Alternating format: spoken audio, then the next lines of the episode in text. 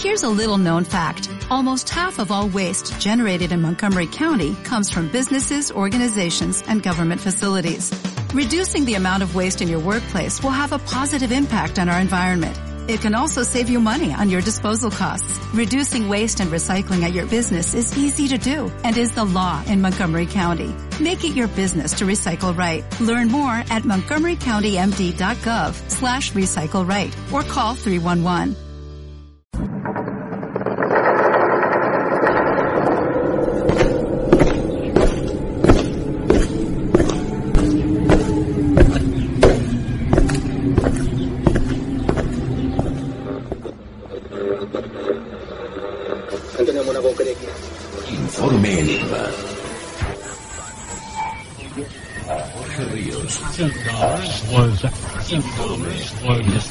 Jorge Ríos.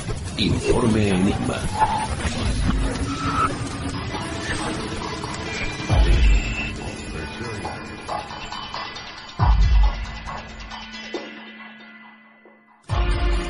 Bienvenidos a Informe Enigma.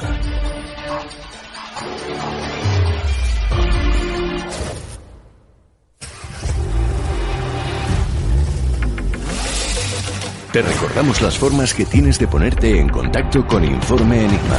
A través de Twitter, arroba Informe Enigma. Por correo electrónico, enigma-rpa arroba hotmail.com. O bien en la página de Facebook Informe Enigma. Contacta con nosotros.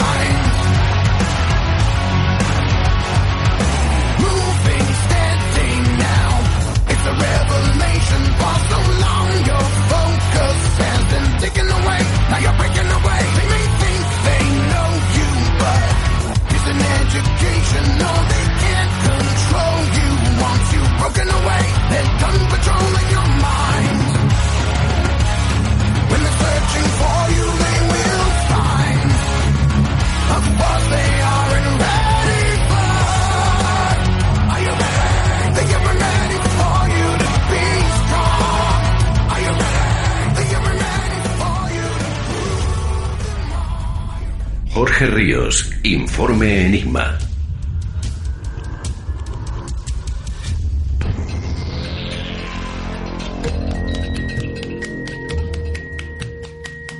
Vivimos tiempos difíciles, convulsos, donde el hombre más primitivo sale a la luz, dejando escondido al ser evolucionado que se supone que somos. Debatimos, luchamos por todo. Religión, cultura, creencias, da igual lo que sea. Cada día mostramos más nuestro alter ego solitario, dejando en la sombra al animal de manada. Sin embargo, hay una cosa en la que a pesar de tanto odio y rencor que profecitamos hacia los demás, nos une como especie, y es el miedo a la muerte. El miedo a qué habrá más allá de la última luz. El miedo a lo desconocido. El miedo a convertirnos en absolutamente nada. Hoy intentaremos cruzar esa última puerta a la que estamos vetados para echar un ojo, para responder a las cuestiones que a todos nos preocupan. ¿Qué es el más allá? ¿Hay algo más? ¿Hay alguien ahí? ¿Hay una vida tras la vida? ¿Cómo es esa otra vida a la que todos, tarde o temprano, pese a nuestros odios y rencores, llegaremos. Hablo con espíritus a través de mi mente. I'm going to tell you right now, if you don't resolve it, it's going to follow you. Enseguida quedó claro el don que tenía. Los niños están mucho más abiertos a los fenómenos psíquicos en general. Puedo hablar con los árboles desde que tengo uso de razón. Alison entraba en mi habitación y yo le preguntaba, ¿qué te pasa? Y ella me contestaba, las almas hacen mucho ruido. No se lo cuento a todo el mundo. Podrían pensar que soy un bicho raro.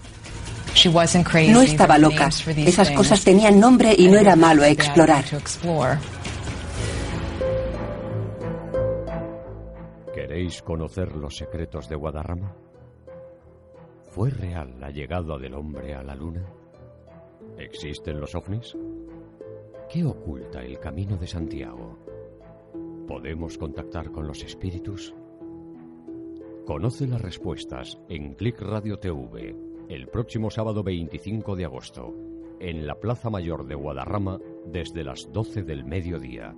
Click Radio TV Misterio Soner con Fermín Mayorga, Carlos González Pintado, César Pérez de Tudela, Enrique Sabaric, Javier Ruiz Calderón y todo el equipo de Misterio Soner. Sábado 25 de agosto, Click Radio TV Plaza Mayor de Guadarrama, 12 del mediodía. Te esperamos para que descubras un mundo desconocido. Dirige y presenta Blanca Martín.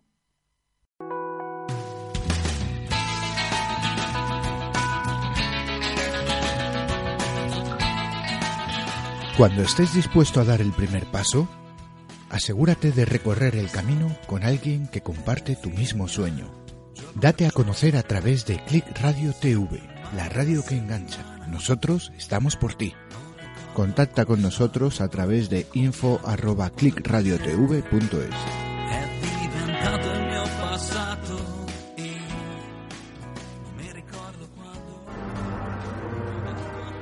Escucha Click Radio TV. Estamos contigo. Dices que la vas a oír. Cuento con eso.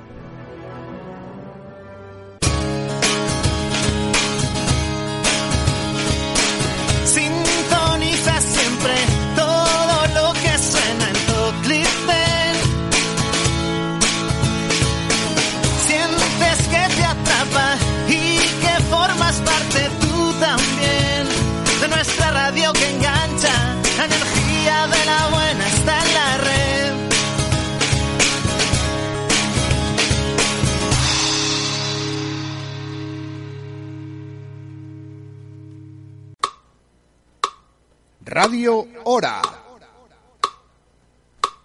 El tic-tac de las noticias de Click Radio TV. Tío, esto no mola nada. Yo creía que todas las radios eran iguales, que había equilibrio. Y está solo esta como la número uno, como la más novedosa, la que más se adapta a la era moderna. Quiero que todas las radios se adapten igual. ¿En serio? Pues busca una igual que Click Radio TV y entonces podremos hablar. Hoy vamos a intentar mirar por la mirilla de esa puerta que separa nuestro ahora del futuro eterno. Pero no podemos hacerlo solos porque nosotros como simples mortales, como seres terrenales, no estamos autorizados a ello. Sin embargo, hay personas que tienen la capacidad de estar allí y aquí, personas que hacen de guía y puente entre un mundo y otro, personas que son conocidas como mediums. En cualquier religión encontramos vestigios de ellas, desde Moisés y los diez mandamientos, el mismo Jesús, Mahoma, Sócrates, Juana de Arco, entre muchos otros. Y si bien es cierto que hay muchas personas que dicen ser y no son, manchando el nombre de los que sí tienen ese don, aún quedan auténticos visionarios de ese otro lado. Y hoy contamos con la presencia de una de ellas en nuestro pequeño estudio. ¿Cómo te encuentras, Carol Bardera? Hola, muy bien. Claro, la primera pregunta que tiene todo el mundo en mente, ¿qué es un medium? Porque dicen que desde los del principio del siglo XX, aquellos de ectoplasmas y demás, ya no quedan. ¿Eso es cierto? Como en todas las profesiones o como son las personas sensitivas, hay de todo. Ah, es verdad que las personas que son medium, a la palabra ya un poco, un poco de miedo porque se ha manchado mucho, ¿no? esta forma de ser. Igual como la gente que puede ser desde que nace, tener la facultad por poder tocar de, bueno, porque tiene un oído, porque tiene un don o cómo puede pintar. Las personas que son altamente sensitivas y pueden captar o percibir otras dimensiones u otras entidades o otras formas de ser, siempre están ah, mirándose por reojo si son personas que son, bueno, estafadoras, si están jugando con los sentimientos de los demás. Y cada día tienes que estar, ah, bueno, cuestionando si eres buena o mala persona o con lo que estás jugando. Uh, ¿Cómo son? Bueno, hablaré solo por mí misma, ¿no? En este caso, ¿cómo llegas tú, voy a decir, a ser medium? Pero imagino que con esto se nace, no se hace, porque últimamente parece que la gente se hace estoy totalmente de acuerdo contigo. Yo creo que también eso se ha mezclado un poco con, con, lo que es el tarot, ¿no? Que hay mucha gente que está haciendo tarot y una cosa es las personas que pueden leer el tarot como, o personas que, bueno, que tienen sueños oníricos y pueden descifrar. Y la otra cosa es cuando una persona ya nace, ¿no? Ya naces con una cualidad no, depende cómo se mire, uh, de poder ver las cosas, um, pues como yo digo, como, como tengo estimatismo, supongo que por eso también veo doble, ¿no? Mm, percibes, a, mm, hay cinco maneras, ¿no? De percibirlos, básicamente las más conocidas son las visuales, luego hay las auditivas, luego hay las sensitivas, eso que dicen, tengo un escalofrío, y luego hay las olfativas, ¿no? También, que puedes oler o puedes, y luego la de las temperaturas, frío, calor. en mi caso nací básicamente visual, visual, poco olfativa y bastante auditiva. Pero sí, todas las personas que conozco son de nacimiento. Sí que es cierto que en algunos, algunos casos, debido a accidentes o grandes traumas o crisis eh, personales muy importantes, hay personas que pueden potenciar más, porque en el fondo creo que todo el mundo tiene un sexto sentido, eso sí. Tuvimos, hemos tenido en varias ocasiones a la medium Paloma Navarrete en nuestro espacio. Ella contaba que se dio cuenta de que era medium, en este caso ella es eh, medium clarividente, que tenía este don porque en su dormitorio cuando era pequeña veía a su abuela y ella no sabía que su abuela había muerto pues 10, 15, 20 años atrás hasta que finalmente su madre se lo dijo. ¿En tu caso fue algo parecido? Sí, en mi caso yo vivía en un ático cuando era pequeña y una habitación muy chiquitita, muy chiquitita. Y en mi ventana ah, lo que se veía no eran bosques ni árboles, se veía el conducto de un ascensor, a la parte de detrás. Y de muy pequeña, ya cuando me pusieron ahí, yo veía como una persona azul que estaba cerca de la ventana. Y como es lógico, los papás siempre dicen que son miedos, ¿no? Una cosa que realmente Ah, provoca muchos problemas a los niños que son altamente sensibles. Me ponían pues las lucecitas y tal. Pasaron los años, yo seguía viendo esa persona que me hablaba, me tocaba, me producía un miedo atroz. Ya no solo eso, sino que a veces cuando eres tan pequeño y oyes hablar a los papas o los profesores, te das cuenta que lo que dicen ah, no tiene nada que ver con lo que sienten, ¿no? Y esas como viviendo una doble vida, ¿no? Dices, ostras, me cuentan una cosa pero siento otra. O yo veo más personas en la clase o en el patio o estoy jugando. Y cuando tenía unos 6, 7 años, no recuerdo bien la edad, hubo un accidente ah, de un trabajador en un edificio próximo donde yo vivía y ese trabajador falleció. Y nosotros desde el ático, los vecinos, estábamos mirando, oh, y una vecina le comentó a mi madre, ostras, mira, lo mismo que pasó en ese bloque de piso donde duerme Carol, el que era el encargado de la hora, iba siempre con un mono azul, cayó por la ventana pues subiendo material. En ese momento no fue cuando luego de ocho años diciendo que había alguien en la habitación, pude entender que era lumbre de color azul que tenía, no era un pitufo, ¿no?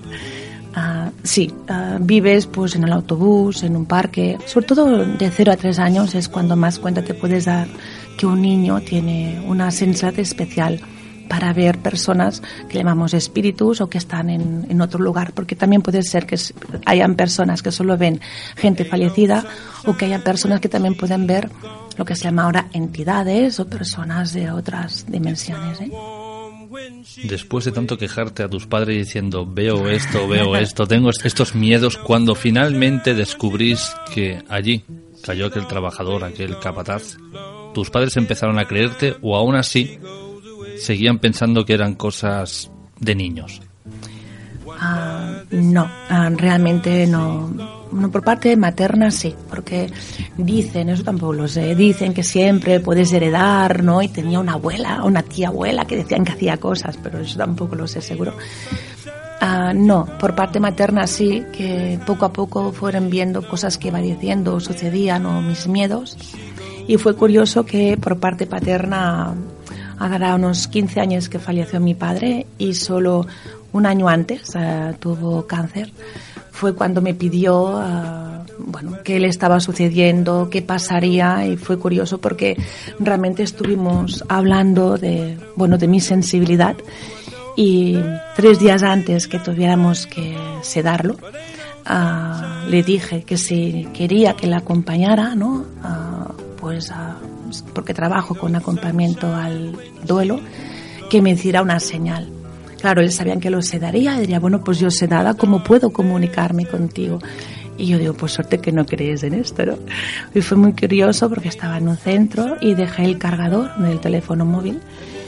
Me lo olvidé. Y cuando me fui las enfermeras me dijeron, tranquila, lo típico que te dice, ¿no? Si sucede algo, te la amamos, no puedes estar tanto rato aquí. Llego a casa y me doy cuenta que me he dejado el cargador y tenía solo nada, 10 de batería. Yo digo, es mi padre que me está llamando. Claro, imagínate la gente, ¿no? Cuando dices eso, tengo que ir, que es mi padre que me está llamando. Y llego en el centro, eran de noche, eran las diez y media. Me dicen, ¿qué haces aquí otra vez? No, no, mi papá me está llamando. Oye, tómate algo, estás muy nerviosa. No, no, no, subimos a la habitación, seguro. En ese momento subo las escaleras, abrimos la puerta, uh, nos mira, hace un suspiro y fallece instantáneamente, ¿no? Uh, son maneras de poder haber decir adiós a las personas que te acompañan. Y bueno, quizá él fue los últimos días que entendió esa manera de ser, pero para mí cerré un círculo y fue gratificante. Tu padre te preguntó en este caso que cómo era ese tránsito, qué iba a ocurrir. Imagínate ahora que no es tu padre quien te lo pregunta, sino te lo pregunta cualquier persona de a pie de calle que, conozca, que conozcas. ¿Cómo se lo explicarías? Eso me lo pregunta mucha gente y hay dos maneras de preguntar. La persona que no está enferma, que te lo pregunta curiosamente, ¿no? Y la persona, porque trabajo con personas enfermas terminales, hago acompañamiento al DOL, como he dicho, y la persona que sabe que va a fallecer te lo pregunta de otra manera. La gente que te lo pregunta cuando estás sana, por decirlo si alguna vez estamos sanos, es lo típico, estás cenando y ¿qué hay, no? ¿Y qué ves? ¿Y, ¿y qué hay aquí a mi lado? Perdona, estoy cenando y no estás todo el día, ¿no? Pero la gente cree que es como que tuvieras una parabólica o una doble visión. Aprendes a cuando no quieres ver también, si no sería muy molesto vivir. Y las personas ah, que están muy enfermas te lo preguntan ya a nivel mucho más espiritual, ¿no?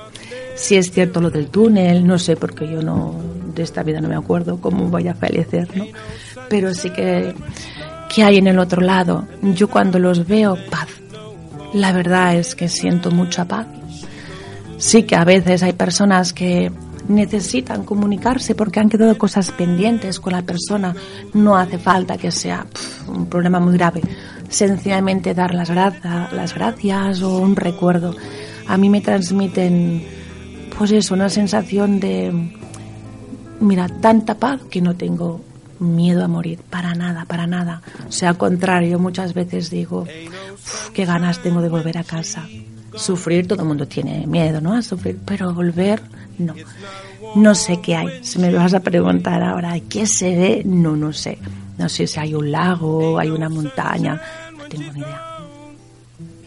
Es que la gente precisamente, el, vamos a decirlo así, el camino final ya un poco como que les da igual, ¿no? Porque una vez lo que no quieren precisamente es eso, sufrir. Una vez ya han cruzado ese punto, ya lo que venga, y siempre la gente tiene la misma duda, ¿no? En el momento en el que mueres, ¿cómo es esa salida? O sea, sales directamente ya a un túnel, sales directamente allí, te ves fuera, por ejemplo, estás en un hospital, falleces y te quedas al lado de... Esa es la pregunta que la gente realmente se hace.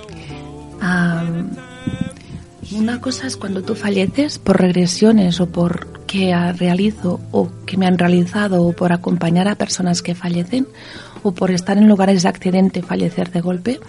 Una cosa es el que fallece, casi siempre lo veo como si fuera lo típico que vemos a veces ¿no? en las revistas o la televisión, como si saliera otro cuerpo, ¿vale?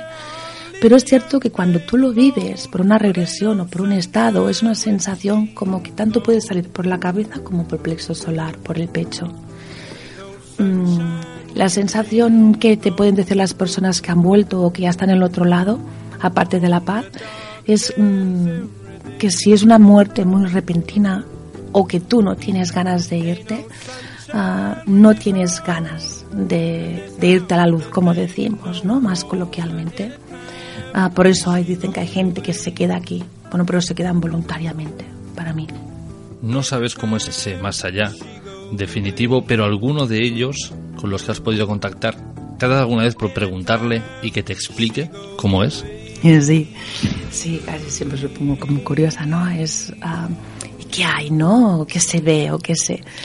Uh, supongo que nos da la información que estamos capacitados para poder entender o también para que no tengamos un alto ego o quizá ni tan solo podríamos entender, si a veces nos cuesta entender como un murciélago o un gato ve cosas que nosotros no vemos, imagínate si supongo que me contaron lo que hay. Ah, sí que sí, uh, sí seguro es que te encuentras con muchas personas. La sensación que yo veo es mucho más de colores en el otro lado y es como una mezcla de olores de mar y montaña y básicamente lo que más me traslada, más de lo que sería el paisaje, es la sensación de, de quizás somos perfectos o que no tenemos miedos ni inseguridades, como si fuéramos realmente la verdad, ¿no? Somos quizá en el otro lado, por decirlo de una manera, ah, seres puros. Sin, creo que, que dejamos en la tierra, en nuestro cuerpo, ah, lo que nos han inculcado o lo que la sociedad dice o las religiones. Y solo saber que los miedos, la inseguridad, la economía, eso se desvanece, para mí es el paraíso.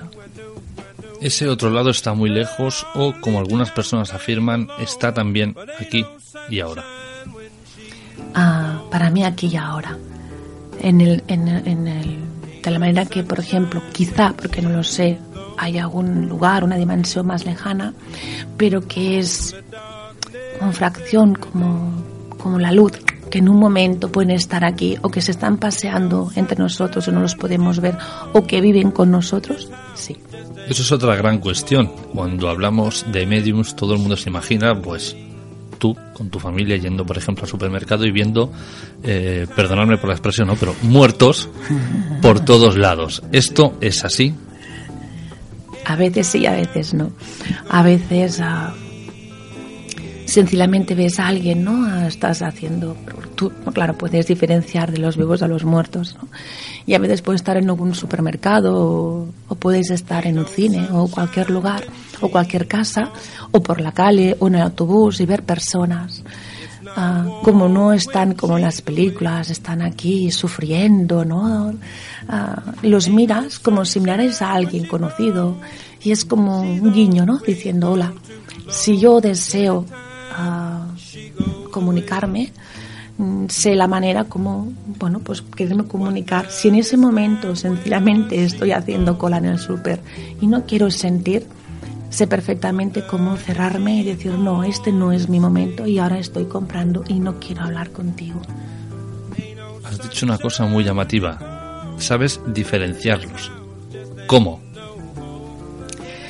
Como he dicho, soy muy visual pero no quiere decir que los vea como te veo a ti. ¿eh? Es como si fuera, como a veces haces una foto, ¿no? Eh, así como de noche, que queda un poco más, bueno, nulosa sería quizá la palabra, y luego porque resplandecen mucho más, es como si tuvieran una aura diferente. Su manera de mover, su manera de, de ser, aparte que nunca se aparecen como la edad que tenían cuando fallecieron. Pueden estar, pues yo qué sé, como si fuera hace 100 años o hace 50 y, aunque hubieran fallecido a, los 80, quizá tú, ellos, la manera que tienen de proyectarse puede ser de los 40 o los 30. O sea, nos quitamos años en vida y en muerte, ¿no? Sí, pero nosotros lo hacemos más para pues, la belleza, la estética. Yo creo que ellos lo hacen más cuando quieren, cuando alguien viene y me dice, quiero contactar con alguien, ¿no? Y yo le digo, mira, yo veo que sé que tiene el pelo, una cola, y se enfadan. No, no, no. Se murió a los 84 años. Ya, pero no significa que se presente a los 84 años. Y con los años he aprendido que quizás se presentan en una época que para ellos fue bonita o que para ti es un recuerdo. Imagínate que yo tengo que contactar con un abuelo tuyo y él quiere enviarte un mensaje que tú lo vas a entender, no el que está canalizando el medium, sino que el que tiene que entender es la persona, ¿no? la que tienes que transmitir. Y yo solo te digo, oye, mira, tu abuelo lleva una gorra y me está guiñando el ojo y lleva una caña de pescar. Y, y tú sabes qué significa eso. No hace falta que sea el último momento, solo si no pudiste despedirte. Se presentan de la manera que tú más conoces y entiendes que te quieren decir. Cuando dices que, por ejemplo, los puedes ver en el supermercado, con esto entendemos que están pegados a alguien que está en ese centro comercial comprando o es que van a su libre albedrío, es decir, se mueven por aquí y por allá como ellos quieren. De las dos formas. A veces mm, se confunde un poco, creo eso. Mucha gente te pregunta, ¿quién es mi guía? ¿O quiénes son mis espíritus? ¿O quién tengo que me, me, dice? ¿O quién es mi maestro? Te preguntan 14.000 cosas. ¿Quién es mi ángel de la guarda? Ah, y yo digo, bueno, es que hay maneras diferentes, ¿no? Es verdad que en todas las religiones se hablan de ángeles o de guías o de todo, ¿no? Hay personas que realmente, por el motivo que sea, se, se pasean por aquí. No sé por qué no querrán irse aún. Y otras personas que te acompañan según el momento que tú estés pasando. Imagínate que tú estés pasando un momento, pues en esos momentos, pues económico, como está pasando muchas personas, y tú tienes un ancestro tuyo que de alguna manera tampoco supo ¿no? superar en la tierra el por qué tenía ah, que trabajar o el dinero o la ambición o las herencias. Y en ese momento él decide voluntariamente, aparte que transmutará lo que no supo hacer en la tierra, ayudar a ese familiar o a ese hijo. Está cerca, puede ser que no esté las 24 horas, no es como la película de Ghost que se pone a silbar a tu lado, no, no, no. Es que igual tú estás en ese momento comprando y pensando, ah, la compra, qué cara es, la visa, a ver si se me la escupe, ¿no? Y quizá esa persona está ahí en esa fricción de momento diciendo, tranquilo, no, eso es un momento de tu vida, ¿no? Cambia tu manera positiva, eso no es la manera pues con nuestras, nuestros pensamientos. No hace falta para mí ¿eh? poner a veces una vela y unas posturas incómodas, ¿no? Para que vengan. Solo cuando los lamas desde el corazón o desde la mente, a veces desde el miedo o desde el dolor, aparecen. Y algo tan simple que tú no piensas en ellos, pero sí que estás pensando, ¿cómo voy a pagar el carro de la compra? Entonces, ¿podríamos decir que no estamos solos nunca? nunca. Eso sí. ojalá en las escuelas enseñaran, bueno, ya enseñan un poco de sexo, ya es mucho, ¿no? Un poco de sexualidad. Vamos progresando. Pero ojalá enseñaran en la escuela la sensibilidad, aparte de la filosofía de la religión de cada uno. Imagínate que te enseñaran a codificarte como si tú fueras un comando de, eso de distancia, de televisor. Imagina que te dijeran, oye, mira, pues tú, Jorge, eres más auditivo o más sensitivo. Y tú pudieras conectar con las personas y claro que no hablaríamos como tú y yo y no hay ese contacto físico que tanto necesitamos los humanos, ¿no? O el abrazar o el tocar, pero si pudieras sentir una brisa y tú sabes quién es o el olor, que no significa el olor de la persona, a veces ahí puede ser dulce o salado, bueno, pues saber el que significa este olor, o saber que el que está pues sentándose, ese movimiento que haces a veces la cama o el sofá, ¿no? que el que se está sentando es ese ser que tú anhelas, ¿no? porque se ha ido, porque de hecho tú sufres por tu ego, no por él. Eso también molesta mucho que lo digamos, ¿eh? pero pues, somos humanos y nos echamos a faltar muchísimo. Por lo tanto, si a ti te hubieran enseñado, a todos nos enseñamos a, a sentirlos, el viento, el olor, ese ¿no? escalofrío, ese abrazo, mm, el miedo a la soledad, el miedo al abandono, el, en lo que haya más allá y a la pérdida disminuiría un 50, un 60%. Nunca, nunca estamos solos. La pregunta que te voy a hacer ahora quiero enfocarla en dos, eh, en dos seres, podría decirlo así. Uno son los animales y otro es pues lo que somos nosotros, ¿no? La gente siempre, porque esa entrevista la enfoco desde ellos, de lo que siempre me preguntan, tienen también otras dudas que es si cuando, por ejemplo, quieren hablar con alguien fallecido, eh, se ponen a llorar, están tristes, están alegres, si tanto sus antiguas mascotas que ya partieron como familiares, padres, hermanos, hijos, si son conscientes, si los escuchan, si los ven en esas situaciones. Sí. Ah, las mascotas es súper curioso, porque a veces le dices a alguien, ay, tú tenías un perro de unos treinta y pico kilos y tal, porque era una pelota en la boca de color azul. La gente se queda, ¿cómo lo sabes? Hace diez años, o cuando era pequeño. No me preguntes hay el reino de los animales o el, sí, se presentan muchos animales que para ti han sido personas, han sido energías muy especiales, tanto caballos como pueden ser conejos o pueden ser gatos. Y sí, también los puedes ver. Ah, a veces yo creo que hay animales que son mucho más evolucionados que muchas personas. No sé, porque hay muchas tendencias ¿no? de reencarnación, si subimos animales podemos bajar eso cada uno. Pero sí, se pueden presentar los animales y referente a lo que son las personas sobre... Ah, ¿Me has dicho perdona? La segunda. Bueno, lo que la gente siempre tiene en mente, ¿no? Si cuando tenemos algún tipo de problema y queremos, no tenemos a nuestro padre o madre, y estamos acostumbrados a contarle a él el problema, si ellos se dan cuenta desde el otro lado, pues lo que estamos sufriendo. Del mismo modo que a veces hay personas que viven solos y viven con su mascota y desahogan sus penas, aunque sean un poco a locura, pues con su perro o gato, ¿no? Entonces, si tanto animales como personas que estuvieron aquí, si se dan cuenta estando allí de lo que padecemos ahora. Sí. El animal, como te he dicho, puede venir pues con la pelota diciendo vamos a jugar y los humanos mm, lo sienten muchísimo, pero no pueden hacer nada porque es nuestro proceso. está bien la pregunta porque ah, pasamos por las carreteras y siempre vemos como hay un accidente y lo respeto muchísimo, pero dejan flores y cruces. Imagínate toda la gente que pasa allí, el dolor que sentimos, ¿no? Porque empatizamos, o las personas. Esa persona ya no está ahí en la carretera, ¿vale? Está en otro lugar y sabe que el familiar, el ser querido está sufriendo, el amigo, ¿eh? por él. Imagínate tú que sabes una persona que llora día tras día, ¿no? Y que lo llama porque te has ido, que hago sin ti. No lo dejas evolucionar, no lo dejas. Es mejor decir, oye, haces tu proceso, yo hago el mío. Y, y por supuesto, pasar las siete etapas del duelo, ¿vale? Pero sin, sin llamarlos con esa densidad, porque tampoco pueden hacer nada. Sí que es cierto que al principio, tanto animales como personas, durante unos meses, un tiempo, están muy cerca de nosotros. Y a veces dice la gente, ostras, es que lo siento, es que lo huelo, o me ha parecido oír ese animal. Y cuando puede pasar un tiempo, a veces son meses, un año, como digo, te preguntan, ¿por qué ya no lo siento? ¿Por qué se ha ido? ¿Por qué me ha abandonado? Y yo le digo, no, no te ha abandonado, es que en tu proceso del dolor, Él ha estado acompañándote. Ahora es tu tarea estar en la tierra y has venido a hacer tu función.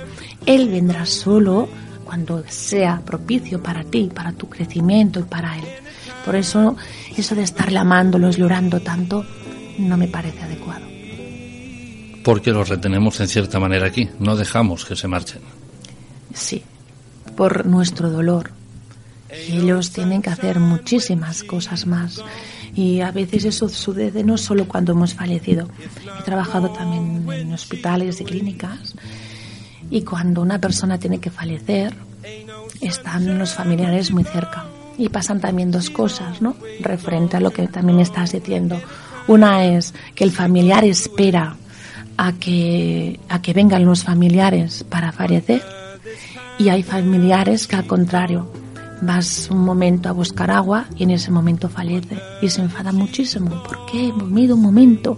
Es porque deseaba irse sin ti, porque tú no lo dejabas ir. O al contrario, te has esperado para poder irse, para estar acompañado, para deciros adiós.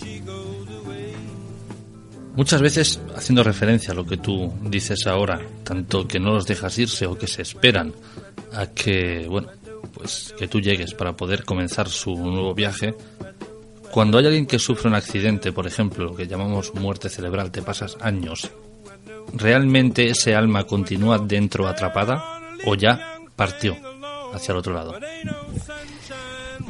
Por canalizaciones que he hecho y también ah, estoy cerca de personas en coma inducido, no inducido, hay dos, hay gente que sí que te das cuenta que hay como un sufrimiento, por eso mm, cada uno tendría que tener muy claro qué quiere hacer, si quiere continuar o no continuar durante años, ¿no? Ah, en coma o inducido, ¿no? Y hay personas ah, que no, que notas como si estuviera fuera. O sea, que es como a veces decimos un viaje astral o una bilocación, ¿eh? Hay personas que están en su cuerpo, pero solo es su cuerpo atrapado, no lo que sería su alma o lo que sería su energía o como lo quieras llamar. Si es una persona que lleva muchos años, siempre puedes percibir cómo su alma hace su trabajo, menos su cuerpo, que está, por desgracia, tumbado en una cama. Vamos a entrar a la segunda parte de la entrevista para todos aquellos que os hayáis incorporado ahora mismo. Recordar que estamos en un especial de Informe Enigma que se titula Conversaciones con una medium.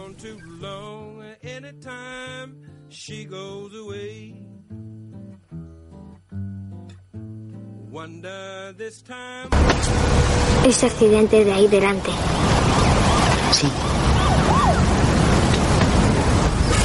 Una señora. Ha muerto. Dios mío, ¿puedes verla? Sí. ¿Dónde está? Está junto a mi ventanilla.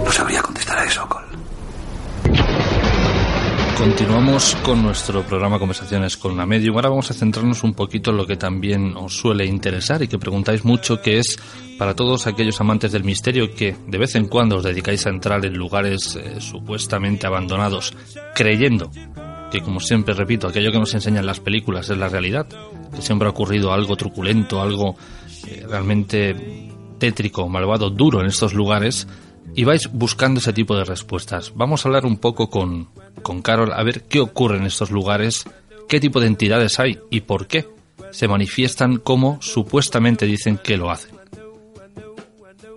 Carol, casas encantadas, fantasmas, ¿qué ocurre en estos lugares? Es que el cine ha hecho muchísimo daño. Porque la gente entra buscando pues un asesinato, un crimen, cree que allí donde ocurre algo es porque ha habido una muerte violenta. ¿Esto es así? No siempre. Hay Primero que las casas pueden estar encantadas, tanto si es una casa antigua como si es moderna. Puedes, mm, casi siempre miramos más las casas que son antiguas, ¿no? Ah, porque también, bueno, son más bonitas de ver, ¿no? Y tienen más carisma. Pero puede ser que un bloque de piso mm, también pueda tener uh, espíritus, ¿no? Que se estén pues, escuchando voces, ruidos, porque tenemos que mirar incluso antes de ese edificio, no quién vivió, ¿eh? Sino antes del edificio, saber si había alguna casa, alguna masía, o incluso, incluso si había en ese lugar Ah, bueno, pues era un campo y a ver qué puede haber pasado en tiempos de guerra. Y luego las que más nos gustan son las casas encantadas, esas casas cerradas, ¿no? No todas las personas que pueden estar en las casas encantadas ah, son personas que han sufrido o que han tenido pues una muerte brutal, un asesinato. Sí que es cierto que las casas donde ha habido dolor, ha habido mucha densidad, se nota muchísimo más. Pero no tiene nada que ver. Una cosa es lo que podemos sentir en la casa del dolor y la otra cosa es las almas o los espíritus que han quedado en esa casa. Para mí son dos cosas diferentes. Se puede entrar en una casa, en un recinto, en cualquier lugar y notar una presencia densa. Para mí cuando la presencia es densa o sentimos un cierto de olores que no son dulzones, pueden ser fuertes, ya está diciendo que esa casa más bien ha habido entidades o hay entidades bajos astrales. Esa energía puede haber quedado, ¿no? Como un plancton, puede haber quedado ahí encerrada y podemos percibir tanto visualmente, auditivamente o con aparatos qué es lo que puede suceder. Y podemos incluso percibir ruidos o cualquier cosa del momento que hubo dolor, como si hubiera quedado impregnado, ¿vale? Que llamamos psicofonías y otras. Y luego están las personas que han muerto de forma, pues, muertes accidentales o asesinatos, que puede ser por dos motivos, o porque con dolor fallecieron y quedó impregnado, o porque desean decirnos por qué fallecieron, sus causas y quién le hizo, ¿vale?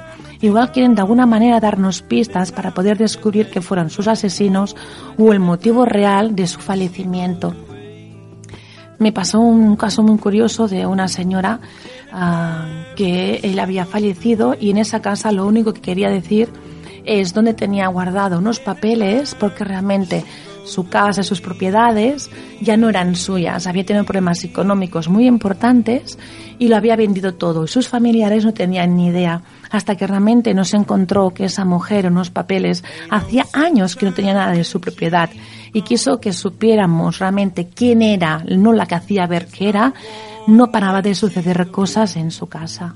¿Vale? Por tanto, una cosa es las personas que han fallecido porque nos quieren decir cosas y la otra cosa es porque ha habido una energía densa de dolor o de sufrimiento. Cuando entramos en estos lugares y entablamos comunicación con estas entidades, tenemos que entender que siempre permanecen ahí o van y vienen. Van y vienen. Ah, aunque digan, ah, siempre se ve en esa ventana o en esa ventana hay luz o se oye una música o se oye un rechinar o se oye Ah, no, esas personas sí que ese, para entenderlo, serían su lugar, ¿vale? Su habitáculo porque les desean estar ahí por cualquier circunstancia.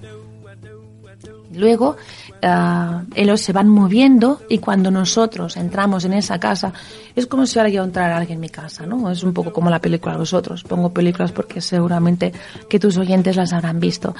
Ah, cuando tú entras en una casa donde hay unas energías, unas entidades, tienes que pedir permiso, porque si ahora en tu casa entra alguien y entra, pues es desagradable. Cuando más fácil, al contrario, la gente cuando cree que cuanto más se enfada, más fácil va a poder sentirlos. Y es totalmente para mí contrario. Cuando más energía positiva generamos, más cosas nos va a hacer aquella persona, más regalos o señales nos va a hacer. Por lo tanto, cuando llegamos a una casa, lo primero es estar por alrededor, si hay un jardín o hay un terreno, como dando la bienvenida a esa casa. Esas personas automáticamente, esas energías, se pueden estar paseando por el jardín, por el lago, ah, por el parque y luego por entrar. Cuando tú entras en la casa, no eres tú que dices dónde va a estar esa persona. Para mí tienes que ir paseándote a mí va muy bien tocar a veces, ¿no? Tocar las paredes, sobre todo si están, bueno, pues hay utensilios o son las mismas paredes que había en esa persona. Toca sus baños, toca sus paredes, como, como decir, yo estoy aquí, entro en tu momento, entro en tu campo, entro en tu estado en ese momento. Porque no son ellos para mí que entran, soy yo que entro, ¿vale? Una vez entrado, pues ah, les doy el mismo permiso y les pregunto dónde quieren estar he paseado y a medida que voy paseando noto o por escalofríos o por sensaciones o porque me lo dicen dónde tengo que estar dónde es el lugar donde va a estar más cómoda esa persona para hablar a mí. Pero no porque quiera hablar conmigo, sino que es, quizá ella estaba más cómoda o él en ese salón, en su habitación. Si es algo positivo, casi siempre nos va a trasladar a un lugar donde esa persona vivió sus momentos buenos. Si quiere decirnos algo que sucedió negativo, donde lo mataron o donde, ¿vale? Nos va a llevar en el lugar donde hubo el conflicto, donde hubo el problema. Igual que si desea que encontremos donde está enterrado esa persona. Ellos no les es tan importante saber dónde están los huesos, eso sí que nos gusta a nosotros, ¿no? Pero ellos lo que más quieren decirnos es su verdad, qué es lo que ocurrió realmente. Una vez llegamos al lugar donde ellos nos quieren decir, es donde hacemos preguntas si queremos recibir una cosa acústicamente y si no es donde empezamos a canalizar y vienen las visiones de los, lo que nos quieren decir de realmente no lo que dice la historia sino de los que ellos vivieron en esa casa. ¿Por qué, ¿Por qué no se van? No se van porque quizás no han cerrado el círculo. Ah, donde yo vivía, encontraron unos restos, ¿vale? En una de las casas que no vivo, encontraron unos restos que dijeron que había sido de unas monjas y tal. Y yo seguía viéndolas en esta casa, estas mujeres que se van paseando. Lo normal es que se habían encontrado los restos, que tampoco hicieron muy bien con los restos, pero bueno, trabajamos el tema aparte. Porque se habían encontrado los restos, seguían esas personas apareciéndose en mi casa, en el jardín pues eh, tuvo que pasar como 30 o 40 años y las personas que compraron esta casa pues tienen que ver con cosas de la iglesia. Quizá ellas sabían perfectamente que volvería la misma energía luego de 120 años y se sentirían cómodas. El problema que tenemos los humanos, los terrestres, queremos saber las cosas muy rápidamente y el tiempo, como todos sabemos, no existe en el otro lugar. Y el que estén aquí quizá es porque... Ah, igual una casa no quieren que vaya esa gente, no porque es mía, quizá porque de aquí 20 o 30 años quizá van a montar un negocio o van a hacer una cosa que ellos sí que creen. Ah, imagínate una escuela de música, ¿no? Pues igual a ella le gustaba la música y es algo que sí que sintoniza y decir, aquí yo quiero que siga la energía positiva de la música, del baile, mm, de todo lo que pueda ser, ¿vale? Algunas hipótesis hablan de que, bueno, y esta es quizás más personal, el ser humano es material en vida y quizás también en muerte, con esto me explico, quiero decir que a veces el vínculo o el por qué se quedan en estos lugares es un vínculo emocional con una casa que construyeron. Aquí tenemos varias edificaciones que visitamos que no son casas comunes como las que compramos hoy en día al banco. Son casas que, pues, costó mucho levantarlas, ellos las construyeron, las diseñaron, entonces quieras o no creas un, un amor con ese lugar. Entonces también cabe la posibilidad de que al fallecer sencillamente quieran quedarse en un lugar donde tanto amor dejaron, un lugar que consideran ellos que es su hogar. Y sencillamente no quieren irse porque están en su casa. Eso sería muy bajo astral, eso sería un apego terrenal. eso sucede, pero no cuando llevas tantos, tantos años fallecido. Y es verdad que sí, cuando una persona fallece, Ah, si está muy apegado a la materia, a su negocio, a su casa, porque le ha costado muchísimo, ¿no? Poder pagarlo. Luego no quiere soltar y se siente cómodo y sigue ahí, ¿no? Ah, pero es difícil que pasen 10, 20, 30, 40 años, porque siempre, ah, siempre que quieren pueden ir a la luz. No hay como cada 30 días vendrá. No, no, no es así. Siempre quieres, puedes ir a la luz. Por lo tanto, sí que es cierto que quizás se puede quedar gente apegada a la materia, pero llega un momento en que si ellos quieren ayudar a un familiar, hacen, bueno, transmutan hasta que esa persona puede obtener en, la herencia o el dinero o estar mejor económicamente, ellos luego se van, o personas que, bueno, pues que son bajas, igual les gusta estar pues en lugares pues donde hay, bueno, pues como suelen ver, ¿no? Donde hay personas pues que hay mucho alcoholismo, también hay un tipo de energía, igual que la drogadicción, igual donde hay agresiones, ¿vale? Pero no se quedan solo por lo que es la materia, sino que sí que es cierto que quieren que lo que vuelva a ver ahí sea el de la misma energía y de luz tanto en positivo como en negativo. Hay lugares, eso se ve en los atentados, ¿no? Por desgracia, terroristas, que también me gusta a veces verlo, ¿no?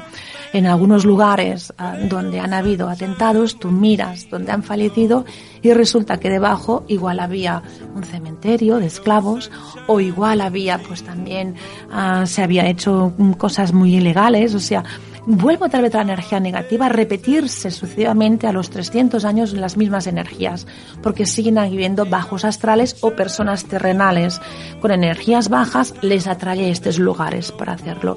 Las positivas igual, yo creo que en la mayoría de las casas ellas saben que hay un proyecto más lejano, más positivo, que sencillamente que venga alguien que no va a amar su lugar que construyeron, sino lo único que quieren es mira qué casa tengo, ¿no? Que sean personas muy banales, sino que dicen, aquí yo deseo y lo construí de luz y quiero que vengan personas de luz, aunque a veces las veamos totalmente en el suelo las casas.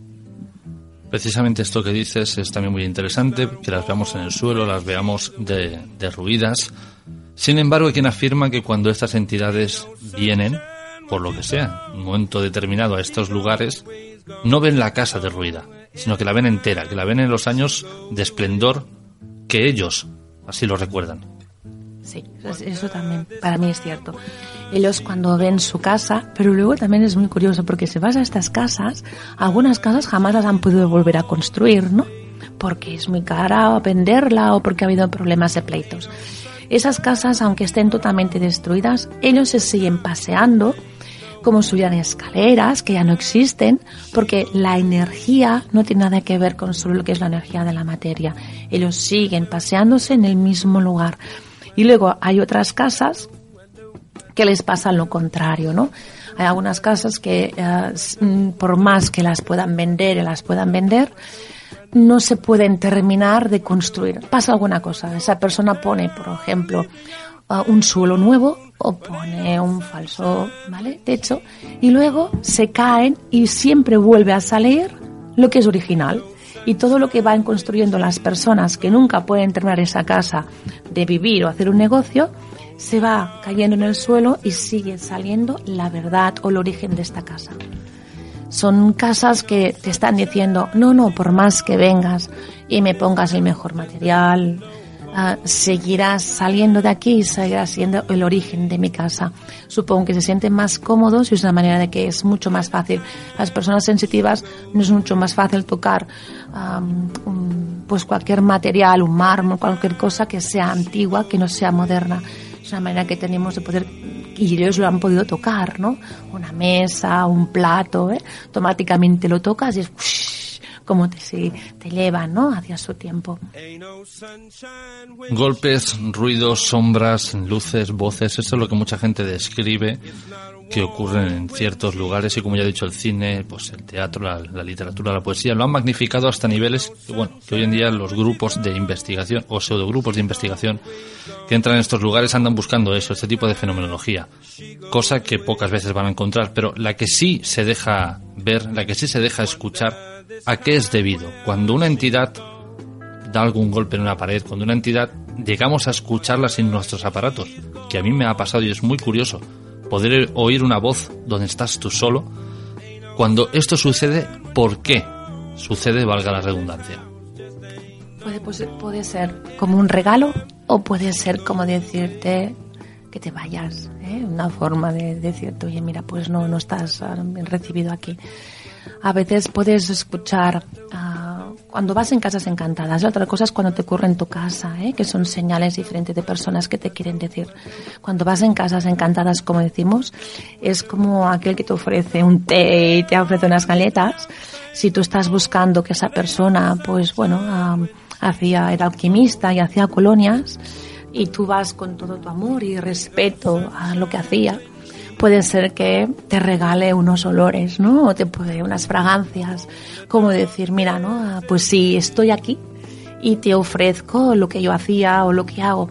Para nosotros, pues poder sentir es fabuloso porque mm, podemos sentir realmente, no porque nos lo digan, que hay algo más allá y encima, pues lo que decía, sin aparatos, poder oler, poder escuchar. Los ruidos les es muy fácil y todo lo que es a nivel de electricidad aún es muchísimo más fácil. A veces también pueden hacer como los pasos, ¿no? Las escaleras, como si estuvieran subiendo, no como psicofonías que han quedado, ¿eh? Las ondas de, los ruidos que estamos haciendo siempre repetitivamente. Esto me diciendo, mira, sube, que arriba nos veremos, ¿vale? Si tú eres capaz de, de soltarte, ellos lo que hacen son unos ruidos para llevarte, para pasearte los lugares y explicar su historia a través de los ojos, las orejas, la nariz y tu piel de lo que había en esos momentos. Cuando tú percibes esos ruidos, esos pasos, esos olores en positivo, tú sigue, que eres bien recibido y encima te está contando la historia, ¿no? Cuando esos ruidos ya no son tan bonitos y notas como caen cosas, pero desagradablemente, o son ruidos como, bueno, como incluso como a veces parecen como de, de voces, ¿no? Entrecortadas, que están diciendo que hay dolor y que ahí no quieren que tú estés. Por supuesto puedes estar y vas a percibir muchas más cosas, pero luego ¿qué finalidad es? La sencillamente que esa persona te eche a gritos y tú dices, ah, pues sí, ya sé seguro que existen esas personas, ¿vale? Ah, porque no haces lo mismo en positivo, porque te va a dar mucha más información. La otra cosa es cuando no son cosas encantadas y tú percibes, pues tranquilamente en tu casa, ruidos, o que no va bien el teléfono móvil, o que la tele se enciende sola por la noche, ah, que la nevera, ah, sencillamente alguien está ahí que te quiere decir alguna cosa. Si tú tienes miedo, automáticamente esa persona, esa entidad va a dejar de hacer ruido porque lo que no va a querer es molestarte. Ahora, si vas a una, vivir en una casa, alquilas una casa la compras y desde el principio te suceden estas cosas, o pactas con estas personas o siempre de alguna manera no estarás bien recibido. Los niños son los que más lo perciben. He visto dibujos de niños de tres o cuatro años dibujando lo que ven dentro de estas casas y es increíble, es increíble. Yo solo me pasó en una casa que fui a vivir que tuve que pactar con una entidad que estaba en la casa porque incluso despertaba a mi hijo mediano por la noche y oías que decía, déjame, déjame, decía mi hijo. Y tú le decías, ¿quién es? Pero esta señora que me toca, yo no quiero que me toque, ¿no? Claro, ya era desagradable para lo que sería, es que me abriga, ¿no? Y pasabas por un trozo de pasillo que realmente se ponía en la piel, erizabas, ¿no? Y había un baño que siempre, porque el agua es muy fácil, pues había problemas. Y oías por el clic, y cambiabas y ibas y veías que no, no caía ninguna gota, ¿no?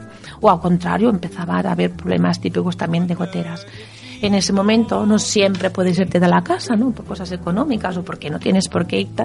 Y pactamos una habitación que no llevamos mucho, es donde tenía pues mi despacho mm, de librería y así, y hablé con esa persona y dije, mira, puede ser que cuando esté mi hijo, por lo menos el mediano o así, pues bueno, tú estés, ¿no? En esa habitación porque a mi hijo pues le molesta si tiene solo cuatro años y le da...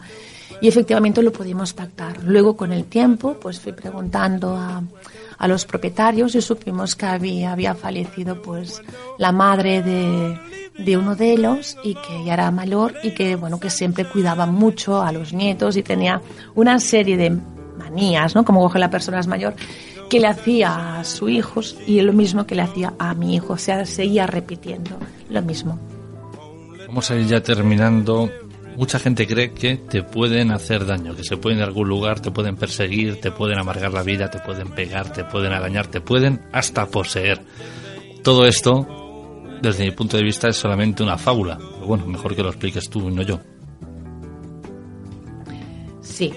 Mm, todos estos años solo he visto una vez algo que sí que realmente me dio escalofríos, pero solo una sola vez, ¿no? Ah, el típico poltergeist, ¿eh? esta vez sí que, bueno, pues es muy desagradable, pero una sola vez. Ah, no, yo creo que el problema que tenemos es cuando sentimos algo, cuando no sabemos lo que es, nos produce miedo y luego nos autosugestionamos. Y hay personas que muchas veces en vez de pensar que hacemos mal es más fácil decir que nos han hecho algo o que tenemos algo. Es mucho más fácil siempre culpar al exterior o decir es que llevo algo, algo pegado, me han dicho, quítamelo. Siempre quítamelo, ¿no? Yo no voy a trabajar sobre mí, no quítamelo que lo haga otra persona. Sí que hay lugares pero es que se nota enseguida que hay una energía extremada densa, muy densa, muy densa, muy densa. Y solo una vez, ah, de muy joven, yo no me gusta hacer la Ouija, tuve una experiencia muy desagradable y nos ah, dijo la Ouija una serie de acontecimientos que por desgracia ocurrieron y perdimos a algunos amigos y otros quedaron pues muy mal en un accidente. Ah, hay lugares que puede haber, pero siempre porque ha habido algo negativo. Y si tú miras e investigas, no solo una vez, siempre han ido sucediendo cosas negativas y esa energía sube, sube, sube, sube de intensidad. Pero que todos tengamos ah, energías que nos pueden arañar, nos pueden una sola vez, pero también puede pasar en el sueño. Por lo tanto, puedes soñar y puedes tener a veces visitas no agradables que no tiene nada que ver con lo que es la parálisis del sueño, que es otra cosa. Ah, sí que hay, pero un 90% no, no los creo. Como ya hemos dicho, no es, bueno, aconsejable muchas veces llamarlos, llorarles, porque se pueden quedar aquí, pero todo aquel que esté escuchando va a tener la misma incertidumbre, que es si de alguna manera, porque el ser humano no cambia, pese a que estemos teniendo esta conversación, no van a cambiar, si de alguna manera después de escuchar esta charla en su casa pueden hacer algo para comunicarse con aquellos que ya se fueron. Algunos creen que poniendo una vela, otros... ¿Hay alguna manera? Sí, viviendo con ellos. O sea, cuando si, hiciéramos un cambio en el lenguaje y dijéramos ah, lo más es lo peor que te puede pasar no es perder un hijo no y yo siempre les digo a las personas que por desgracia pierden un hijo le digo no no tú tienes dos hijos terrenales y un hijo espiritual. Igual como hablas con los hijos terrenales ¿por qué no hablas con los espirituales no quiere decir que estés todo el día hablando con tu hijo espiritual. Igual como tienes unos padres terrenales, el día que fallecen tienes unos padres espirituales y así seguiría hablando con los amigos o tal. Yo hablo mucho con ellos, incluso a veces estás cocinando y dices, ay, ¿dónde, qué, qué iba, no? A veces le digo, pues a mi abuela, ¿y qué? Pongo la patata, ¿no? Y siempre te llega esta señal, ¿no? O a veces si necesitas en un momento alguna señal, dices, oye, mira, me codifico, ¿no? Y digo, pues qué sé, ahora me lo invento, una pluma, ¿no? Si veo una pluma blanca, sí, si veo eso, es no. Y terminas viéndolo. O, por ejemplo, cuando yo voy a casa me gusta mucho llevarlos dentro del coche, ¿no? Todo lo que estoy contando pueden hacer lo mismo las personas que están escuchando. Y a veces cojo el coche y les digo, pa, ¿quién sube hoy en el coche, no? Conmigo hasta casa. Hoy en día, como hay manos libres, hay suerte, ¿no? Porque no saben si estás hablando por el teléfono. Hace unos años atrás sí que parecía que tenía un problema muy importante porque me veían siempre hablando, riendo sola dentro del coche. O en casa en voz alta, ¿no? Y pues lo único que haces es decir, ay, ¿cómo ha ido hoy? Mira esto. O sea, hablarles igual, no solo como pedimos, hablarles igual, mira qué me ha pasado hoy, o mira lo otro, hoy yo tengo ganas de sentir, espero que estés bien, ¿no? Cuanto más aprendemos a hablar con amor y decirlos, espero que estés bien o siento que estés bien, mejor están esas personas, más fácil pueden ellos darnos información más fácil es sanarlos una vez siempre ha pasado la fase del duelo, ¿eh? Y tampoco utilizándolo, ¿vale? Como un sustituto, ¿vale? Tienes que hacer tu vida, pero también puedes vivir cada día con esas personas. A veces necesitas por la noche un abrazo, ¿no? Y a veces sencillamente a, acurrucarte y decirle, pedirle siempre, puedo estar esta noche abrazado a ti, puedo dormir contigo. O quizá en ese momento no, no, lo puedas sentir, pero tus sueños serán increíbles o tendrás un despertar, una sensación. Vivir con ellos como hemos vivido cuando están en la tierra, igual como hacemos con las fotos, que una persona no deja de existir cuando fallece, sino cuando ya no la recordamos yo tengo mucha gente en la tierra y tengo mucha gente. Mis pacientes siguen siendo mis amigos y me enseñan cada día montones de cosas, montones de anécdotas y lo que no me dicen es que quizá no estoy preparada o tengo que aprenderlo sola, pero están con nosotros y nunca estamos solos. Carol, ahora sí, para terminar, ¿hay alguna forma de contacto por si alguien quiere preguntarte alguna cosa o alguna cuestión o que le ayudes de alguna manera? Casi mm, todo el mundo lo que hace es lo de la vela, ¿vale? Poner una velita, ¿no? Ah, para poder... Pero en este caso me refiero a una forma de contacto para ti, por si ah, alguien se quiere poner en contacto contigo. Sí. Si se quiere poner en contacto conmigo, tengo lo que sería mi página web, que es Carol Bardera. Luego también tengo mi Facebook, Carol Bardera. Y luego tengo mi consulta en Girona. Y luego, bueno, pues ah, pueden ponerse en contacto conmigo por teléfono. Si quieres, luego te lo doy. Y uh, en mucho gusto atenderé lo que les pasa, a los que sucede, si puedo ayudarlos. Pues Carol, ha sido un placer haberte tenido en nuestro espacio, haber tenido esta charla tan, tan amistosa, tan agradable. Y bueno, haber ayudado a esa gente, ¿no? Que tenía esa duda de qué es el otro lado, si realmente hay algo, si no hay algo, si nos convertimos en nada, volvemos al vacío, si nuestros seres queridos continuarán. Carol, un placer. Gracias. Ain't no sunshine when she's gone. It's not warm when she's away.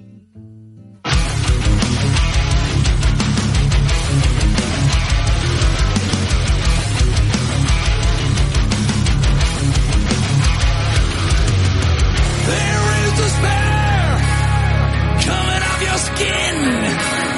I can smell it when you say my name. You love to gamble, but you never win.